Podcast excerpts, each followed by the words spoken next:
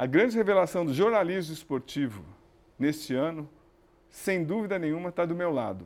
Dodô, como é que foi essa transição de jogador, técnico, agora para comentarista? Como é que foi essa facilidade? É, primeiro, obrigado pelos elogios. É, como eu já te falei, aprendendo, vendo você, vendo muitos outros que eu sou fã. A questão de comentar futebol para mim é uma coisa que é mais uma continuação daquilo que eu faço em casa com meu pai, com meus amigos, quando a gente se reúne para jogar uma pelada, para jogar futebol. E falar de futebol para mim é uma coisa que não me incomoda, é uma coisa simples, para mim é fácil.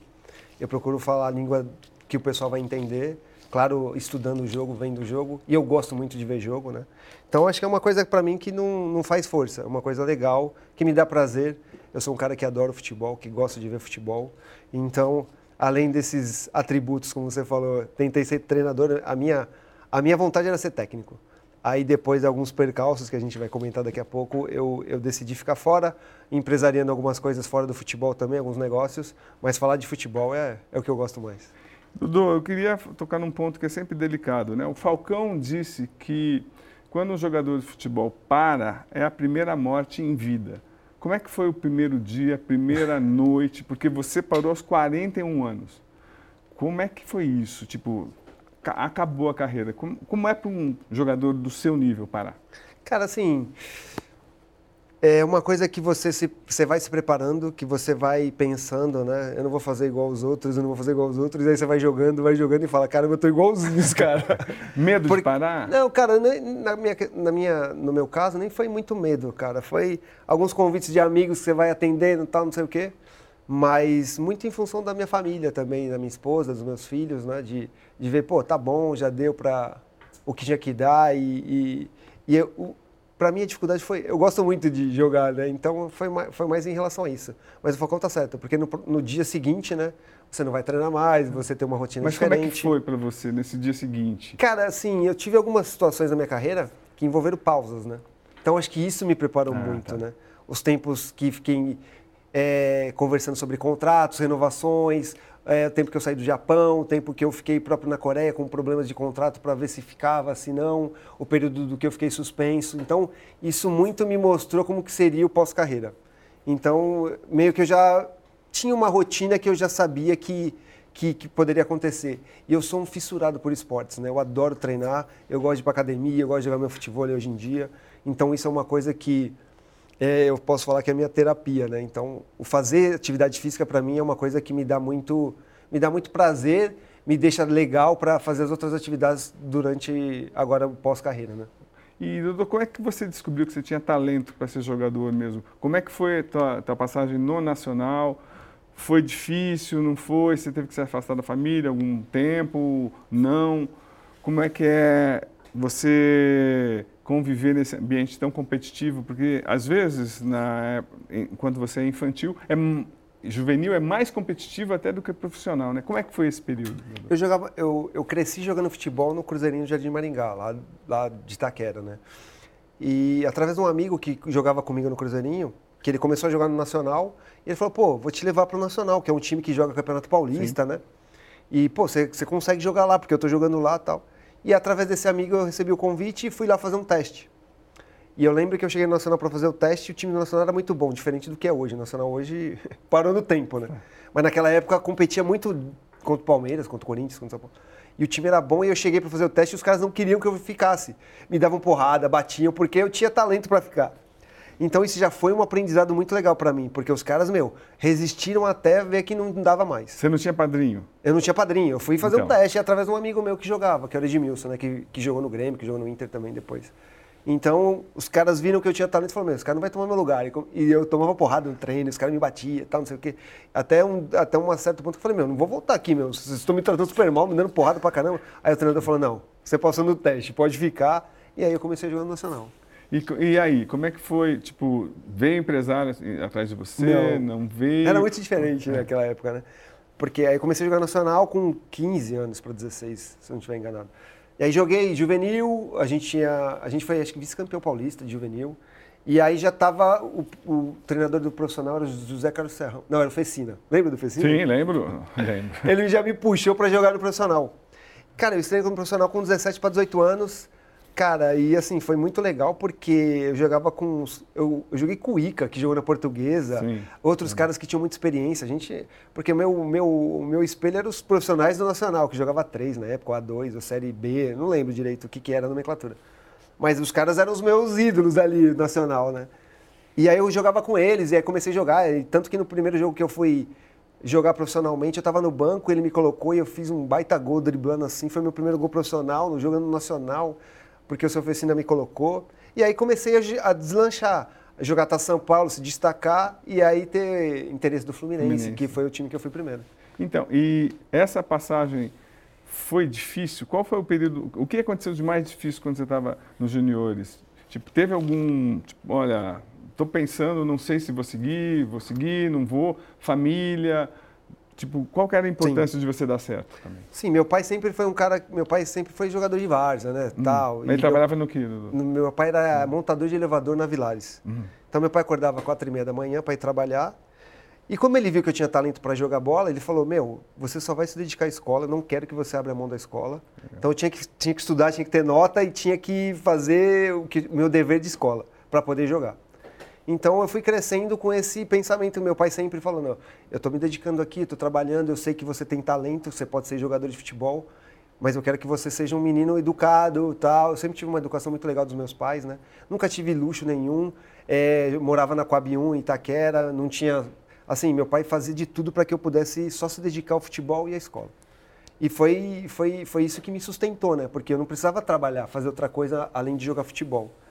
E as nossas dificuldades eram aquelas coisas normais de crianças no futebol brasileiro, que não tem muita coisa a não ser jogar futebol, se dedicar, não ter muito luxo. Eu não tinha nada disso. Meu pai se dedicava para a gente ter o sustento, nunca me faltou nada assim para comer, essas coisas, mas nunca tive nada a mais que isso. Então eu me dedicava bastante à escola e ia treinar no Nacional. Então você, esse foi o período. Você acabou que... virando também a, a grande fonte de econômica da família. Sim. Isso, isso já depois no São Paulo, no quando, São Paulo. quando aconteceu. E o que, que aconteceu com isso? Pelo ver o esforço do meu pai, da minha mãe, minha, meu pensamento sempre era: meu, eu vou tentar me dedicar, vou tentar chegar ao máximo que eu puder para poder dar uma condição de vida para meus pais, para poder tirar meu pai de acordar quatro e meia da manhã, para ele poder ter uma vida mais tranquila. Esse era meu pensamento, meu foco para a família, entendeu? E isso me dedicando ao, ao Nacional, que o Nacional foi uma escola para mim que foi super super válida, porque eu jogava, jogava no profissional com 17 para 18, tomava tapa na orelha, tomava uns, uns peteleco, porque a série A3 do Campeonato Paulista naquela época ainda era complicada, mas me deu uma noção muito legal daquilo que, que era uma escola de futebol, né? Então, contando, talvez tenha até, até mais, você trocou de clube 19 vezes.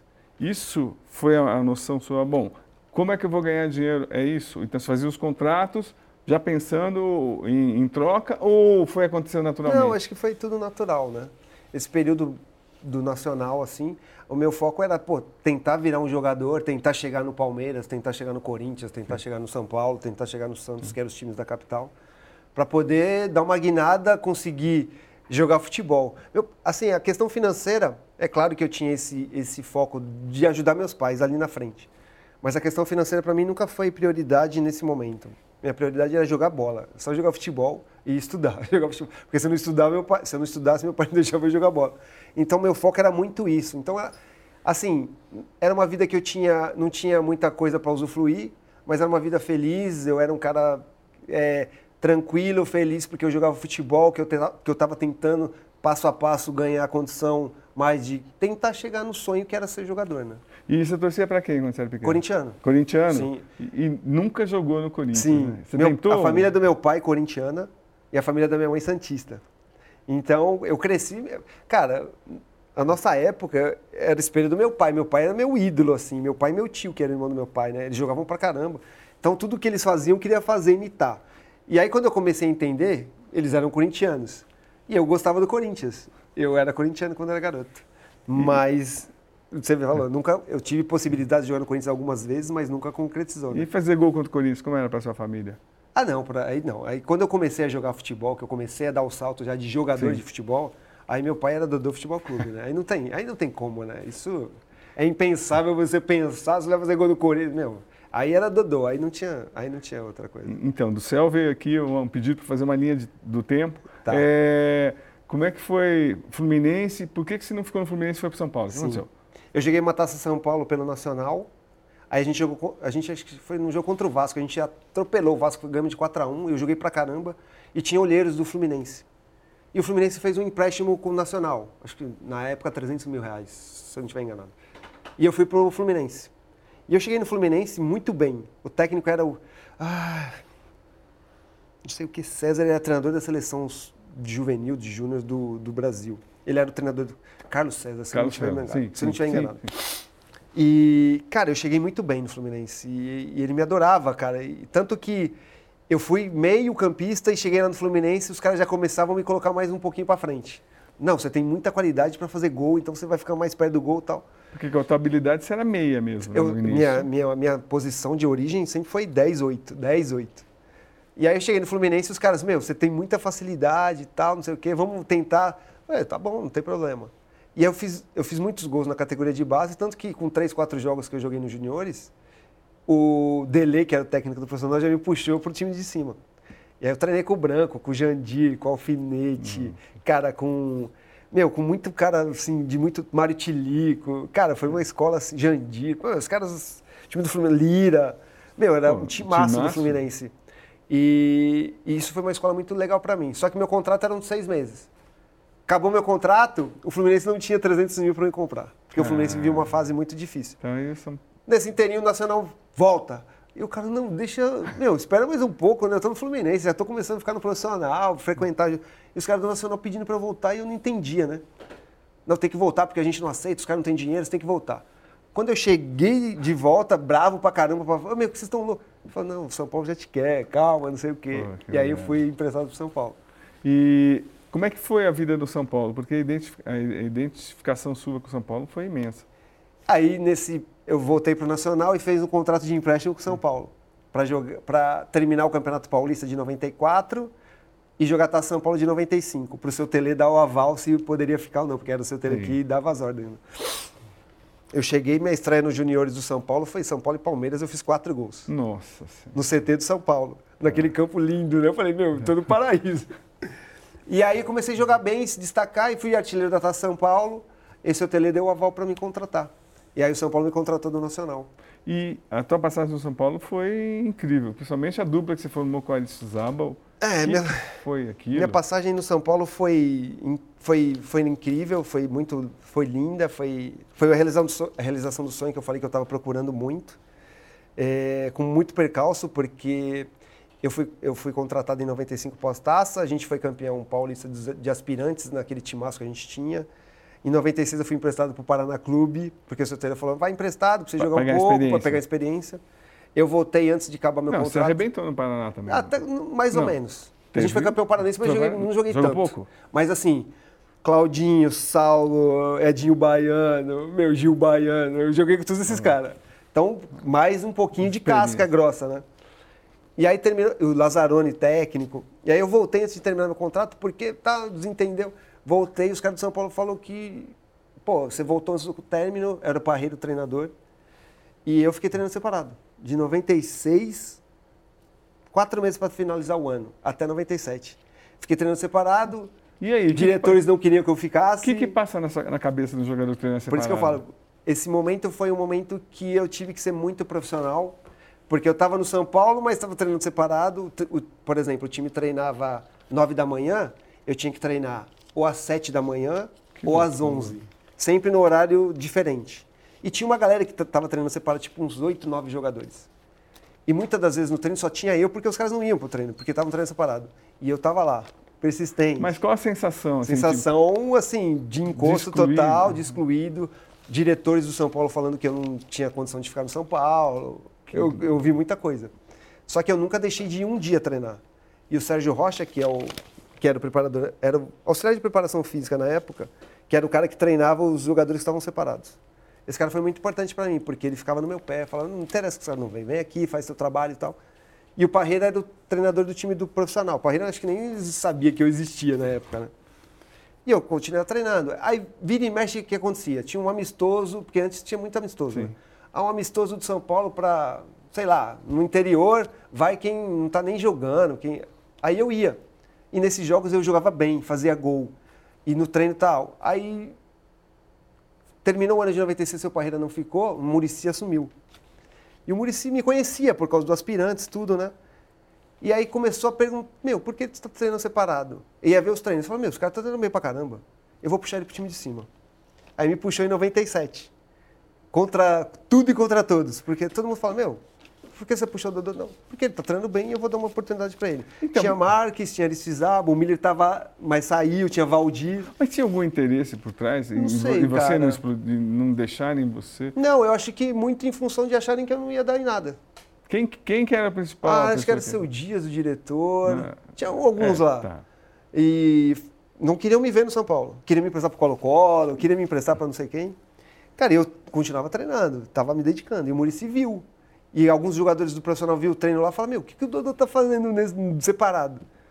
Só que eu tava lá, esperando a ordem. Aí o Murici falou, não, vou te dar uma oportunidade. Me chamou e falou, você vai treinar com o profissional, a gente vai começar a temporada de 97 e a gente vai te entregar no grupo. Agora vai depender de você. Falei, beleza, a chance da minha vida. E aí eu dei tudo, né? E aí eu treinei pra caramba. Em 97 foi o ano que eu fiz 50 e... 54 Quatro gols, gols, né? 54 gols. Então, e como é que foi a dupla com o Aristizábal? Que você e o Aristizábal, colombiano, vocês fizeram mais gols que Miller e Careca. Então, como é que foi isso? Foi muito louco, né? Porque eu, o Murici me colocou para jogar no primeiro jogo contra a Portuguesa Santos. Nunca esqueço desse jogo. Foi é, o jogo mais importante da minha vida. Era o começo do Campeonato Paulista. O São Paulo tinha jogado o Rio São Paulo, tinha sido devagar e eu não tinha participado do Rio São Paulo. Por, até, até treinando. Entrei num jogo contra o Flamengo no Rio São Paulo. O São Paulo já estava fora. Eu joguei bem. E o Murici falou: Meu, esse cara tá bem. Começou o Campeonato Paulista, ele barrou Valdir, barrou Ari Nossa. e jogou eu e o Marques. O Marques estava no. São Paulo. Contra a Portuguesa Santos. Aí eu joguei pra caramba. Joguei, fiz gol, dei passe, arrebentei com o jogo. Tanto que o Murici, antes desse jogo, é uma história muito legal, porque ele me chama antes do jogo na concentração e fala assim: Você sabe que ninguém te quer aqui. Você sabe que eu tô comprando um barulho do tamanho do São Paulo para você jogar no lugar dos caras, mas você tá merecendo jogar. Então você vai lá e joga, porque se você não jogar, vai embora você e eu. Que loucura. Foi muito louco. E aí eu joguei pra caramba. E aí de lá, depois do jogo, todo mundo, que era legal, no vestiário todo mundo entrava, os repórteres, né? Sim. Meu, que tal? Ele falou, eu sabia que o Dodô ia jogar bem. Me encheu de moral. Ele tá treinando bem, vai jogar bem, e ele vai ser um jogador diferente. Cara, e aí, e aí aconteceu que eu comecei a jogar, me destacar tal. Tanto que ele não ficou, né? Porque Sim. o time oscilava, mas eu tava muito bem. E o Dario assumiu depois, né? Mas o Murici bancou uma, uma briga que era muito grande na época, né? E, e aí eu, continu, eu consegui dar continuidade. Então, e aí com Aristizábal, como é que casou tanto? E aí foi engraçado, porque o São Paulo não estava tão bem, estava meio cambaleando no campeonato, e o Murici saiu. Mas eu já estava já tava jogando bem. E aí o Dario entrou. E aí começou a jogar com o Ari, tal, tal, montou um time comigo, com o Ari, com o Denilson, com o Luiz, Luiz Carlos, que era acho que o meia, Belete, Edmilson, aquele time, time nosso bom, né? Cara, e começou da liga.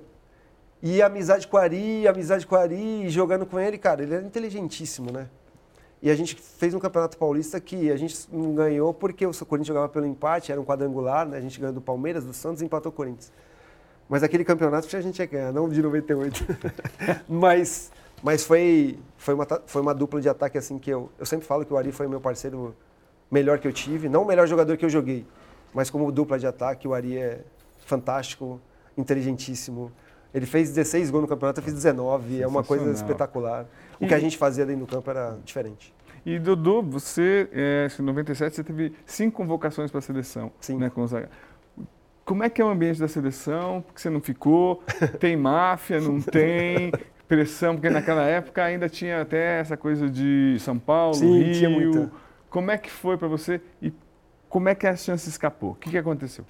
Você fez gol- até dois gols? Fiz dois gols contra o Equador, né? É, foi. O que aconteceu? Cara, aconteceu que tinha muita concorrência. Quando eu fui convocado, eu estava voando. Eu era o melhor jogador do país, com certeza. Eu tava Quem- jogando pra caramba. Quem que era a concorrência? Edmundo, Romário, Ronaldo, Ah, fraco. Bebeto, essas crianças aí, né? Tá. É, fora Edilson, fora Miller, fora. Eu lembro que eu fui convocado com Sony Anders, com Elber, esses caras.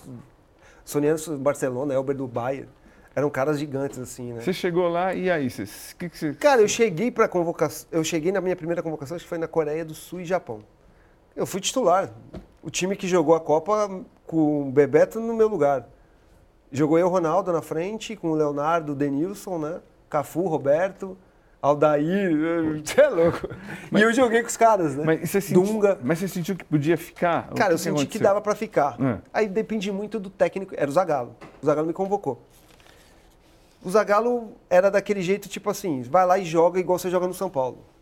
Ele falou pra mim, vai lá e joga igual você joga no São Paulo. Pô, legal pra caraca. Pô, não, movimentação, Pô, dinâmica de jogo. Cara, treinamos coletivo, tal, não sei o quê, eu titular. Eu era titular, junto com o Ronaldo. Quem que você deixou no banco nesse jogo? Cara, quem tava no... Tinha o Sony Anderson, não lembro se tinha o Elber, não sei se o Edmundo... Tipo assim, essa Ah, galera, sim. tipo... E eu joguei, e o Zagallo falou, ó, você vai jogar um jogo e o, acho que o Sony Anderson vai jogar o outro e tal, não sei o quê. E eu joguei contra a Coreia, acho que estreiei. Joguei normal, mas não joguei igual tava jogando no São Paulo, fazendo dois, três gols por jogo, né? E, mas a concorrência era muito grande. Eu falo assim, é, dava para ter ficado? Dava para ter ficado, talvez dava até para É. ir para a Copa. Mas não dá para reclamar porque a concorrência era grande, o técnico também foi meio, sabe como o cara é meio frio assim? Vai lá e joga, se jogar bem, fica, se não jogar bem, tem outro. Então, mas. Não teve aquele carinho assim. Mas assim, não dá para reclamar porque a concorrência, concorrência era é- enorme. Então, sempre quando eu falo de seleção, eu tinha que ter jogado mais. Foi justo pra você? Não tem? Para mim, justo. Foi eu tinha justo? que ter jogado mais. Você tinha que ter jogado Sim. mais. Porque o o que, que pode acontecer? Como você vê técnicos que, que adotam certos jogadores, não, eu confio nele, ele vai, se- ele vai jogar, ele vai se dar bem aqui na seleção, porque ele está jogando pra caramba no São Paulo, é o melhor jogador do país no momento. Não- eu não tive isso. Eu, tive- eu cheguei lá e joga aí. Joga. Joga. Aí, aí, aí Aí sente. você tem que jogar. Eu- por isso que eu falo, não dá pra eu falar, ah, pô. Não, eu não joguei o que eu jogava no São Paulo. Tá bom, tá certo. Você que teve lá dentro, tem, tem muitas influências também que a gente nunca vai ficar sabendo na seleção Ah, brasileira? cara, eu, eu, Ou não eu convivi sentiu? pouco, né? Você viveu pouco? Eu convivi, eu convivi pouco na seleção. Convivi o ano de 97 nos amistosos, Sim. que não tinha eliminatória, né? Mas não, eu não percebi nada, não. Não percebeu? O meu foco era tentar jogar pra ficar no grupo e tentar ir pra Copa. Mas eu, eu não consegui. Bom, então, se, se a gente fosse falar da sua carreira toda do, dentro do futebol, dentro na troca de clubes, a gente ia ficar, levar uns oito dias, pelo menos, aqui de entrevistas. Mas a, a sua passagem no Botafogo também foi muito importante. né? No São Paulo foi importante, no Botafogo... Não, como é que você co- eh, coloca? Quais, quais os clubes que você mais gostou de jogar e que você rendeu mais? Cara, o São Paulo foi essa história que eu te contei, né? Sim, Que era, espetacular. era se vira aí, vai lá e joga e, e eu consegui. É, Aí, eh, mas a saída do São Paulo não foi legal. O que, que por- aconteceu? por causa do Carpegiani. O Carpegiani era o técnico. Sim. E o Carpegiani enroscava muito comigo. E eu sempre artilheiro. Todas, o meu tempo todo no São Paulo eu sempre fui artilheiro do time. Sempre fui o artilheiro do time. Na temporada, eu era o cara que fazia mais gol. E ele enroscava muito comigo. E já estava num momento que já estava ficando insuportável, porque ele pri- privilegiava outros caras em detrimento do meu futebol, mesmo eu marcando gols, mesmo eu, eu nunca fui um cara que deixei de treinar. Preferência dele. Sim. E aí eu acenei e falei, meu, assim, não tem como eu ficar, né? E assim, em 97 eu tive propostas de Barcelona e Inter de Milão, né? Barcelona e Inter. É, 50 e poucos gols na temporada, E- jogando na e- seleção. E, por que, que você não foi? Porque o Denilson foi pro Betis, Sim, com aquela negociação Com aquela- do Todé, sim. isso, 30 e poucos milhões. 34 e eu tava milhões. voando também. E tive propostas Barcelona, Inter de Milão. E o São Paulo falou, não vai sair, porque o Denilson saiu. Puxa, E era muito diferente do que é hoje. Sim, Paga sim. a multa e vai, né? Você não podia brigar. E eu, na época, cara, feliz pra caramba, no São Paulo, tá, tá bom, tá tudo certo. Eu perdi esse gap de sair, e aí depois fui pro Santos por 7 milhões, 6 milhões e pouco. Nossa senhora. que- Mas o período. Aí foi muito em função disso. Do atrito com o Carpegiani, de estar um tempinho mais no clube. Então, e, e, e, Dodô, você quis, se você quiser falar ou não, mas é muito. Qual é a sensação de um jogador, tipo, sendo vaiado e cobrado pela própria torcida que colocou no céu? Levar até um ponto. Você é um cara calmo, mas você tem uns. Né, até dar uma banana para a torcida do São Paulo. Como é que é isso? Como é que foi? Você vê como que chegou num ponto, né? Assim, eu sempre fui mais calmo, sempre fui mais tranquilo. Muito, às vezes as, as pessoas nem entendiam muito o meu jeito de jogar. Às vezes falavam já que eu era indolente, que era, frio, sim. muito frio. E pelo fato de eu ter marcado na primeira temporada 50 e poucos gols e ser sempre a referência de fazer muitos gols no time, quando as coisas não aconteciam, a torcida pegava muito no meu pé. Isso é normal. Até um dia que eu tava, acho que meio estourado da cabeça e, e acho que foi um jogo contra o Guarani, que eu, que eu fiz o gol e a torcida tava me vaiando e eu fiz o gesto. E, e você foi expulso? Fui né? expulso com razão. Eu nunca tinha sido expulso na minha vida. Então, aí E aí fiz o gesto e, assim, impensado, não faria de novo jamais. Mas, assim, é uma coisa que, meu, mexeu comigo, tava bravo pra caramba. Tanto que teve reuniões depois com a torcida, teve um monte de coisa. Imagino. Mas, assim, não pode fazer isso, não pode. E, e, Dodô, como é que é isso? Você se reunir com a torcida, torcida organizada e você tem que se explicar. A gente, a gente ouve muito isso que acontece até hoje. O jogador tem saída, não tem? E a participação da diretoria é fundamental para permitir esse acesso. Né? Sim, Como é que é isso? Fundamental. Algumas vezes, não só no São Paulo, ao longo da minha carreira, eu, eu Você teve que se com isso. explicar? Teve que conversar com o torcedor. E assim, o jogador fica numa situação, a gente está no CT treinando. De repente chega lá os caras para conversar, o que, que você vai fazer? Alguém permitiu os caras estar lá para conversar, Sim. entendeu? Nessa época do São Paulo que aconteceu isso, porque tinha uma torcida que não estava me vaiando. E tinha duas que estavam.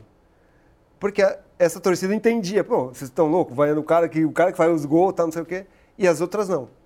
E aí no CT a gente teve uma conversa, que a diretoria do São Paulo abriu as portas do CT para os caras conversarem comigo.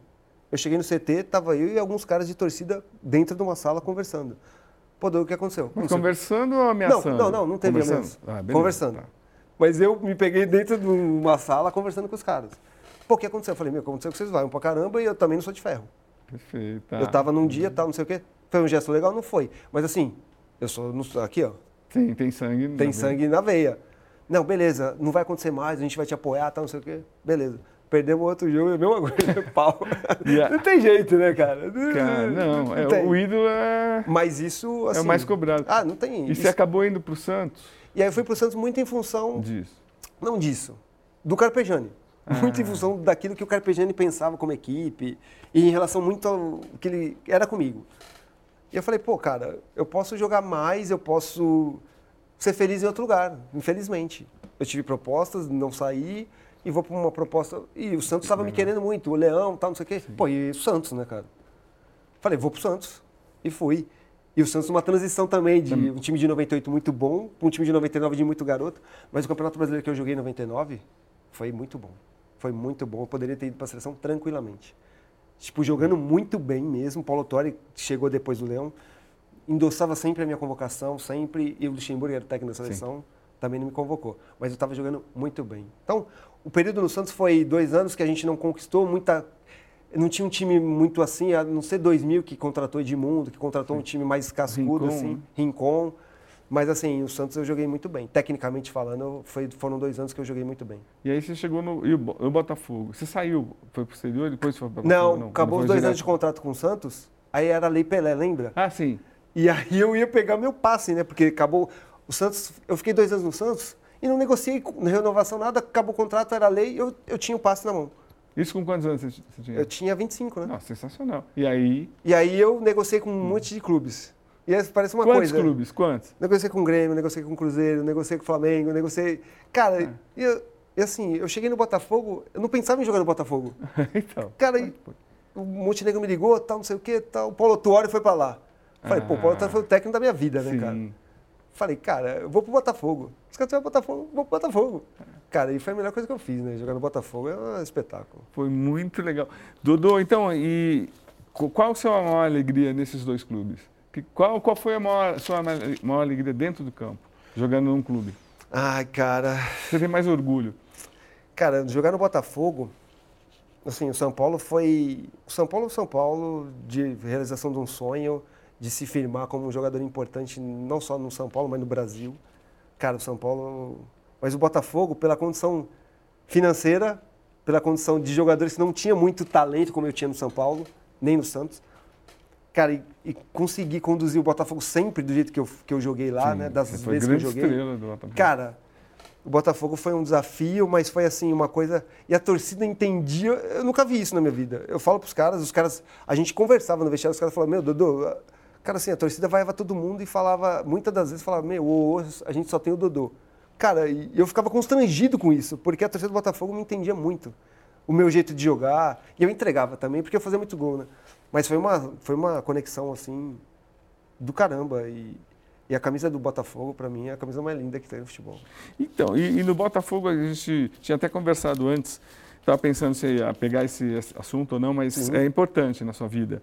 É, essa história do doping, eu, eu, pelo que eu levantei e pelo que também eu lembro muito na época, você, meio, você caiu como meio um bode expiatório.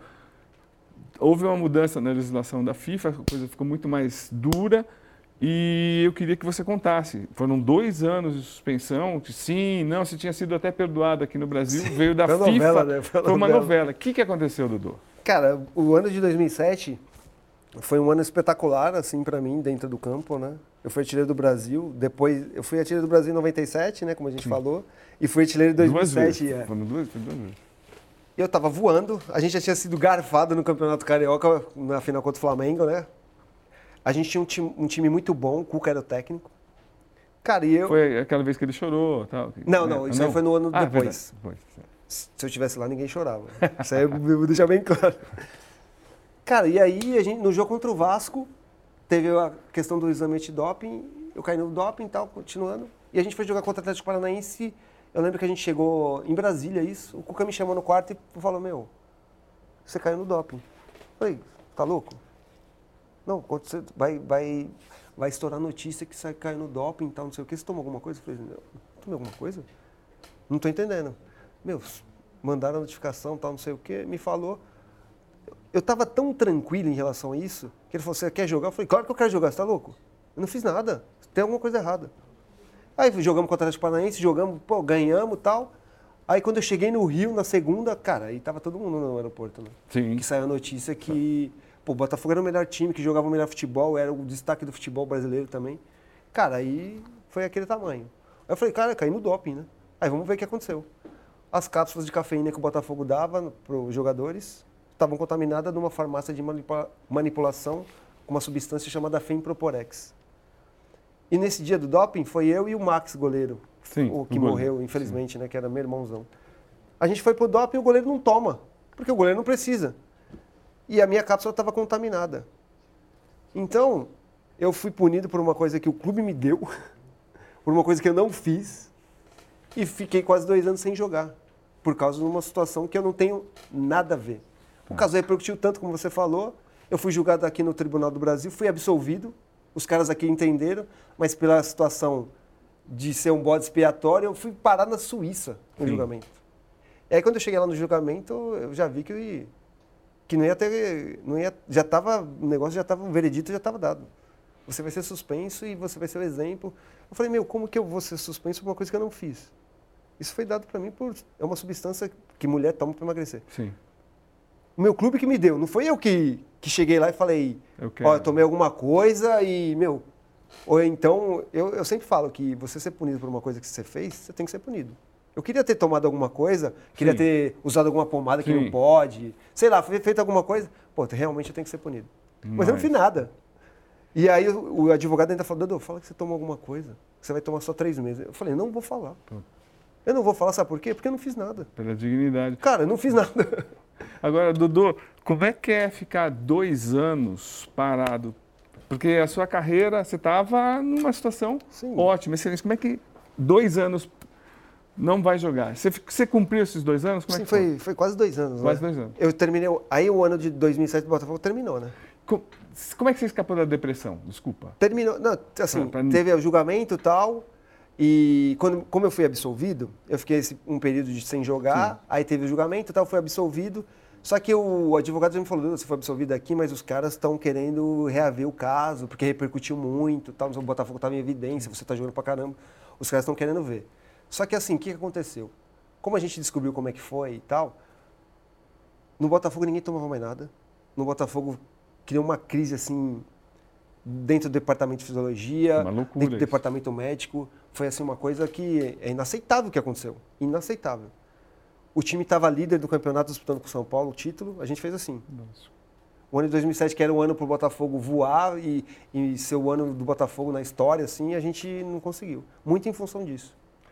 E, e para você, como é que é um jogador que é punido? Olha, está rotulado, sim. Tá dopado sim, tal, então, e como é que você tipo, teve força psicológica? Como é, quem, como é que foi a reação da sua família? Não, minha é família sofreu isso? muito. Minha esposa falava, meu, eu não sei. Só que assim, você tem consciência daquilo que você faz. Você faz o que você não faz. Eu não Sim. fiz nada. Então, minha esposa falou, não sei como você dorme bem. Eu falei, eu durmo bem porque eu não fiz nada. Eu vou treinar porque eu tô tranquilo. Você ia, treinava ia e treinar, voltava. voltava, curtia meus filhos, tal, não sei o quê. Porque eu, eu tenho noção daquilo que foi. Eu sabia que poderia vir uma coisa mais dura depois, mas injustamente. Então eu, eu segui. Tanto que acabou o ano de 2007, eu não tinha motivos para deixar o Botafogo de maneira nenhuma. Eu ia encerrar minha carreira no Botafogo. E depois dessas, dessa situação, eu falei, eu não confio mais No, nos profissionais que, que estão no Botafogo. Foi muito, foi um choque, porque a torcida, Ídolo, todo ídolo mundo... total. Cara, só que assim, não tinha como eu ficar. Depois de tudo que aconteceu. E muitas das vezes o clube falava que não tinha culpa. Porque o clube não, porque o clube não. O clube nunca paga nada, né? Tanto que eu fui punido e o clube continuou a sua trajetória normalmente. Mas eu falei, pô, eu não, eu não tenho como ficar mais no clube. Que eu amo, que eu gosto, que é o clube que eu mais gostei de jogar. Mas tudo que aconteceu, eu não tenho como ficar. E o meu julgamento ia ser em 2008, no meio da temporada.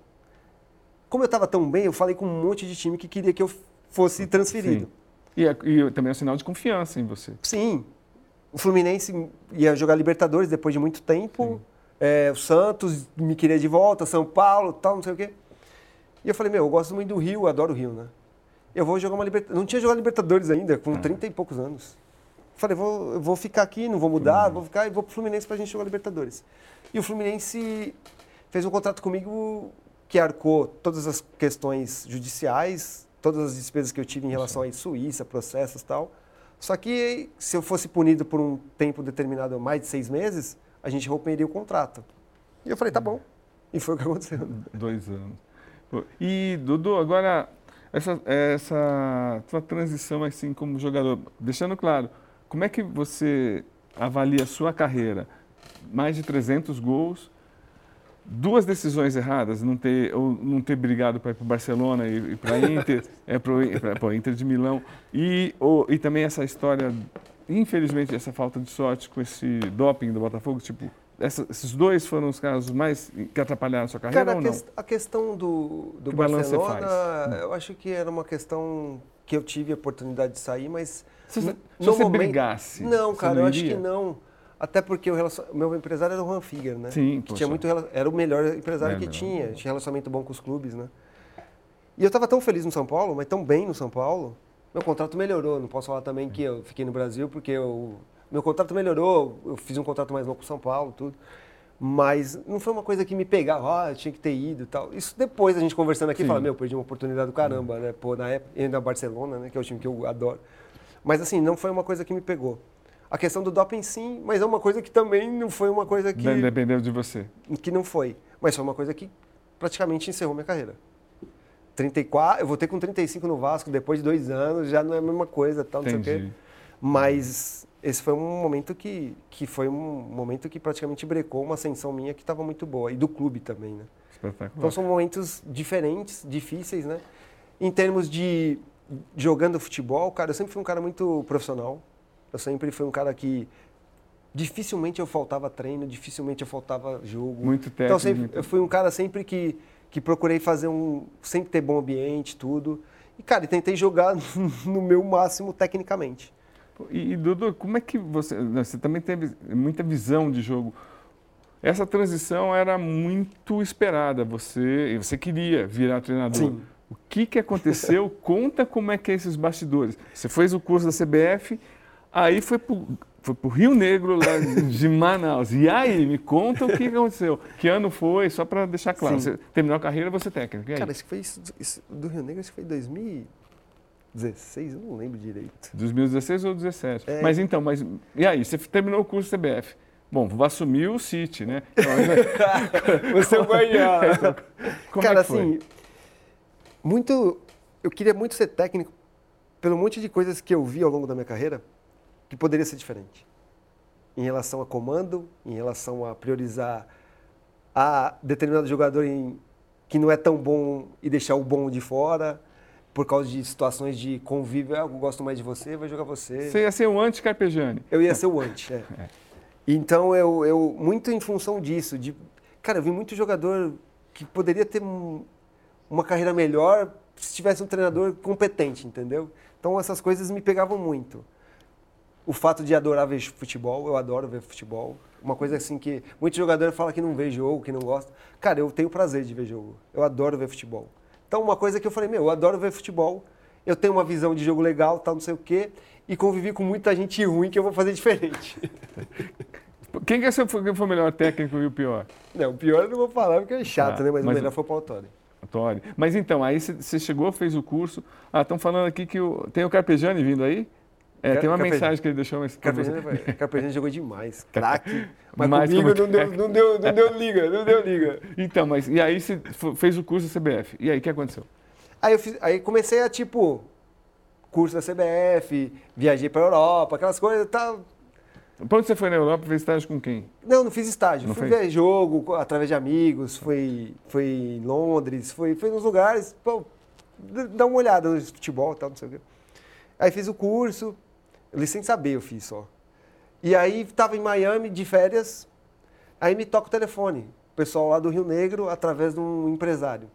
Cara, eu, sabe quando você tá, fez o curso e fala, meu, eu vou, vou assumir é a primeira divisão tal, vou lá fazer meu trabalho.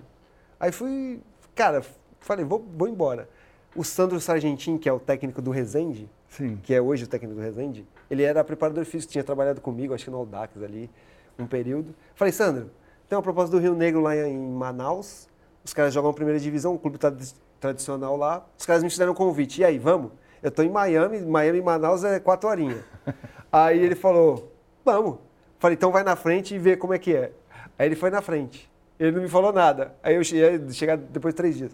Eu falei, não falei nada porque você vai ver que, que é. Mas aí eu cheguei, cara, e aquela, aquela fã, aquela vontade e tal. Cara, peguei um, um grupo de garotos, tal, não sei o quê, e falei, agora vamos começar a trabalhar. Cara, e comecei a gostar. E fazer treinos junto com o Sandro, bolar treinos, bolar para o campeonato que ia começar. E aí começou a, a ter que colocar alguns jogadores que não jogavam bem. Tipo empresário forçando, direção forçando? Sim, aí, pô, mas por que, que eu tenho que colocar esse jogador? Porque esse jogador paga determinado empresário, porque esse jogador paga determinado empresário. Eu falei, comigo não vai ser assim. Falei, gente, comigo não funciona. Comigo vai jogar esse grupo aqui que eu estou treinando, que os moleques estão evoluindo, que a gente está treinando, que eu estou tentando arrumar uma estrutura melhor para os moleques. A gente está fazendo um trabalho muito legal. Tava sendo super, o trabalho estava sendo muito bom. Só que aí chegou um ponto que o, do, o presidente do time na época, não, não lembro o nome, Sim. falou, cara, você tem que. Eu falei, então, cara, então, obrigado.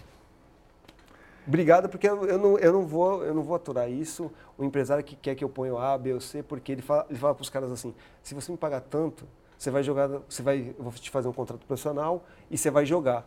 Aí chegava, eu estava lá num dia, chegava dois, três para treinar, diferentes. Eu falava, Sandro, quem quer? Não, o fulano mandou vir. Mas por quê? Não, mandou vir aí e tal. Os caras não jogavam, não estavam no mesmo hum. ritmo que eu tinha dos outros jogadores. Então eu, eu desencanei. Eu falei, não, então para mim não dá. Cara, e aí foi começando a acontecer outras coisas na minha vida, assim. Coisas fora do futebol, negócio de empreendimentos, algumas coisas assim. E eu dei uma desencanada. Tipo, não vou passar por isso. Cara, é porque você tem que passar tudo de novo, né? você tem que assumir times como eu assumi lá para começar um trabalho, tem que assumir categoria. Eu acho que o mais legal é você. Mas você quase foi para uma Mamoré também. Fui, fui então, cheguei aí no Mamoré, então, conversei, sim. só que não, não, aconteceu.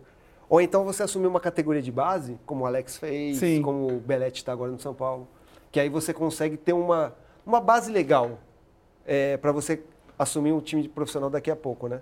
Mas aí esses outros compromissos fora do futebol com a minha família, com meus negócios, me, me tomaram mais o tempo e, meu, e conviver com os meus filhos, essas coisas, eu falei, cara, eu tenho que me afundar profundamente de novo, abrir mão de muita coisa, tudo de novo. É, ser treinador no Brasil não é fácil. Cara, eu, eu, eu, eu dou valor para os caras que são técnicos aqui, pelo que eles fazem, que eles abrem mão, curso, é, meu, muitos deles muito tempo sem emprego. Não é uma profissão fácil. Então, cara, tem que abrir mão de muita coisa. E você desistiu de vez? Sim, de técnico, sim. E, e essa transição, como é que você virou comentarista e comentarista do mais alto nível, porque todo mundo está é gostando. Fala, Não, mas é, é, é fala, verdade né? mesmo. Tipo, como é que é isso, Dudu? Como é que, tipo, como é que foi para você essa transição? Cara, aí é muito... Aí que acontece? Muitos programas te chamam para você... Fala de futebol. Sim. A época da pandemia, acontecia muito, né? Tipo, o pessoal é, te chamar, você de casa, virtualmente falando, e você começa a falar de futebol. E eu vejo muito futebol. E eu tenho gosto para futebol, um gosto. Eu sou, eu sou chato, eu gosto de futebol bem jogado. Você é super fã do Guardiola. Né? Cara, eu sou apaixonado. Então você por começa. Quê? Por quê, Dudu? Por que, que é bom as pessoas entenderem por que essa importância do Guardiola no futebol mundial? Por Cara, quê? eu acho o Guardiola assim o melhor técnico que tem. O que, que ele fez? Cara, eu, ele faz? o Barcelona do Guardiola era uma coisa assim descomunal. É, ele tinha jogadores diferentes, diferenciados, né? Não precisa citar aqui o Messi para falar disso. Mas quando ele foi pro Bayern, o cara chegou no Bayern falando em, em alemão. Primeiro foi, ele ficou um ano em Nova York, né? E chegou no Bayern dando entrevista em alemão. E o Bayern jogava numa transição louca, né? Com, com o cara que foi que ganhou a tríplice coroa, Sim. Rupp Heinz, não sei quem que é. O velhão lá. É isso. Cara, e o Guardiola chegou e o Bayern tinha transição, mas começou a jogar com a bola. O que ele fez com o Kimmich é um, um espetáculo. A Alemanha da Copa tem muito, tem muito a ver com ele. do Guardiola. E eu li os livros dele, no, no, os dois livros que ele fez enquanto estava no Bayern. Cara, eu vi todos os jogos do Bayern. Cara, é uma, é uma diferença, assim, absurda. Aí o cara vai para o Manchester City. Os caras falam, na Inglaterra não, não vai, vai, dar. Não. O primeiro ano, dá, no segundo ano, o cara faz o que faz. O Bayern joga, o City joga o que joga. Se você vê o, o elenco do City, claro que gasta muito mas não tem os jogadores que são os tops diferenciados. Sim. Tem bons jogadores, tem De Bruyne, Gudogan, ah. esses caras que eu xingo pra caramba, que são jogadores bons, mas não é os caras assim que... E o que ele faz com a bola, sem a bola, o jeito que ele, que ele, que ele faz o futebol acontecer, para mim é uma... Isso é uma escola, né? Ver o, o City jogar para mim é uma coisa absurda. E como é que você consegue, como é, ex-jogador, como pessoa, explica, como comentarista, explicar taticamente, sem ser chato, porque é muito chato para quem está assistindo. 3, 4, 3, não, 2, não, 3, 5, 2. Né? E como é que é isso? Cara, é, assim, é como eu te falei, é muito natural porque o futebol é simples, né?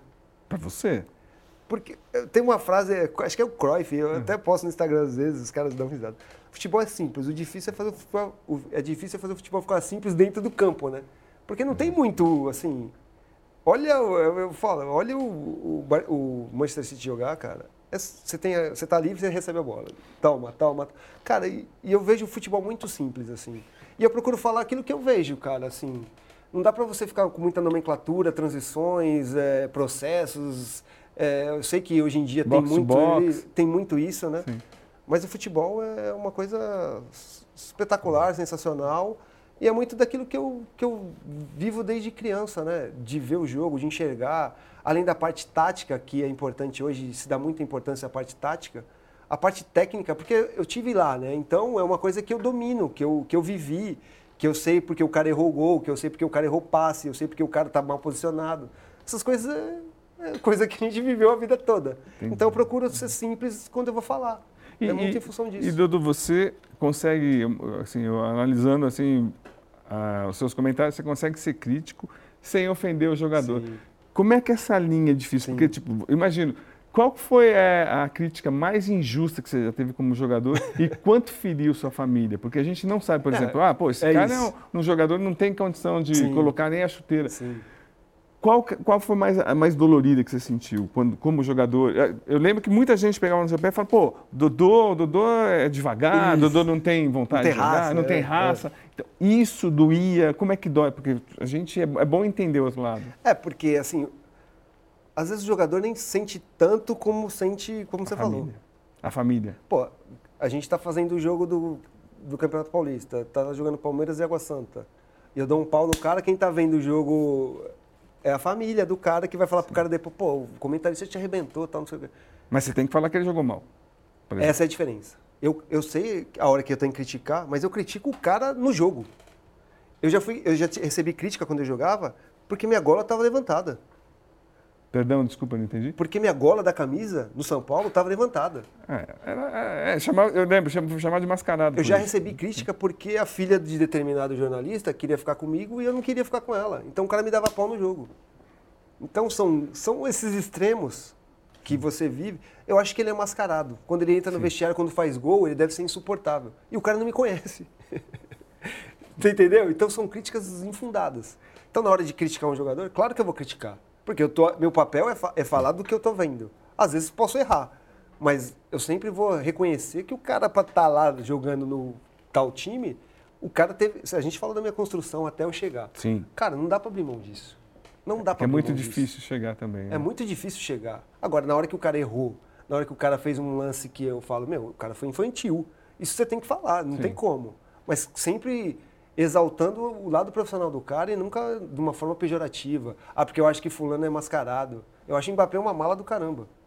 Mas assim, eu não conheço o cara. Como Tem que eu falar vou, de- dentro do campo, Vou falar dele jogando. Ele jogando é um espetáculo. Porra. E com as redes sociais hoje, você acha que isso ganha uma proporção Ah. maior? Se você chega, faz uma crítica, pode explodir. Acentua, né? Você já teve algum exemplo disso que você tipo, você se arrependeu ou repensou a maneira de falar?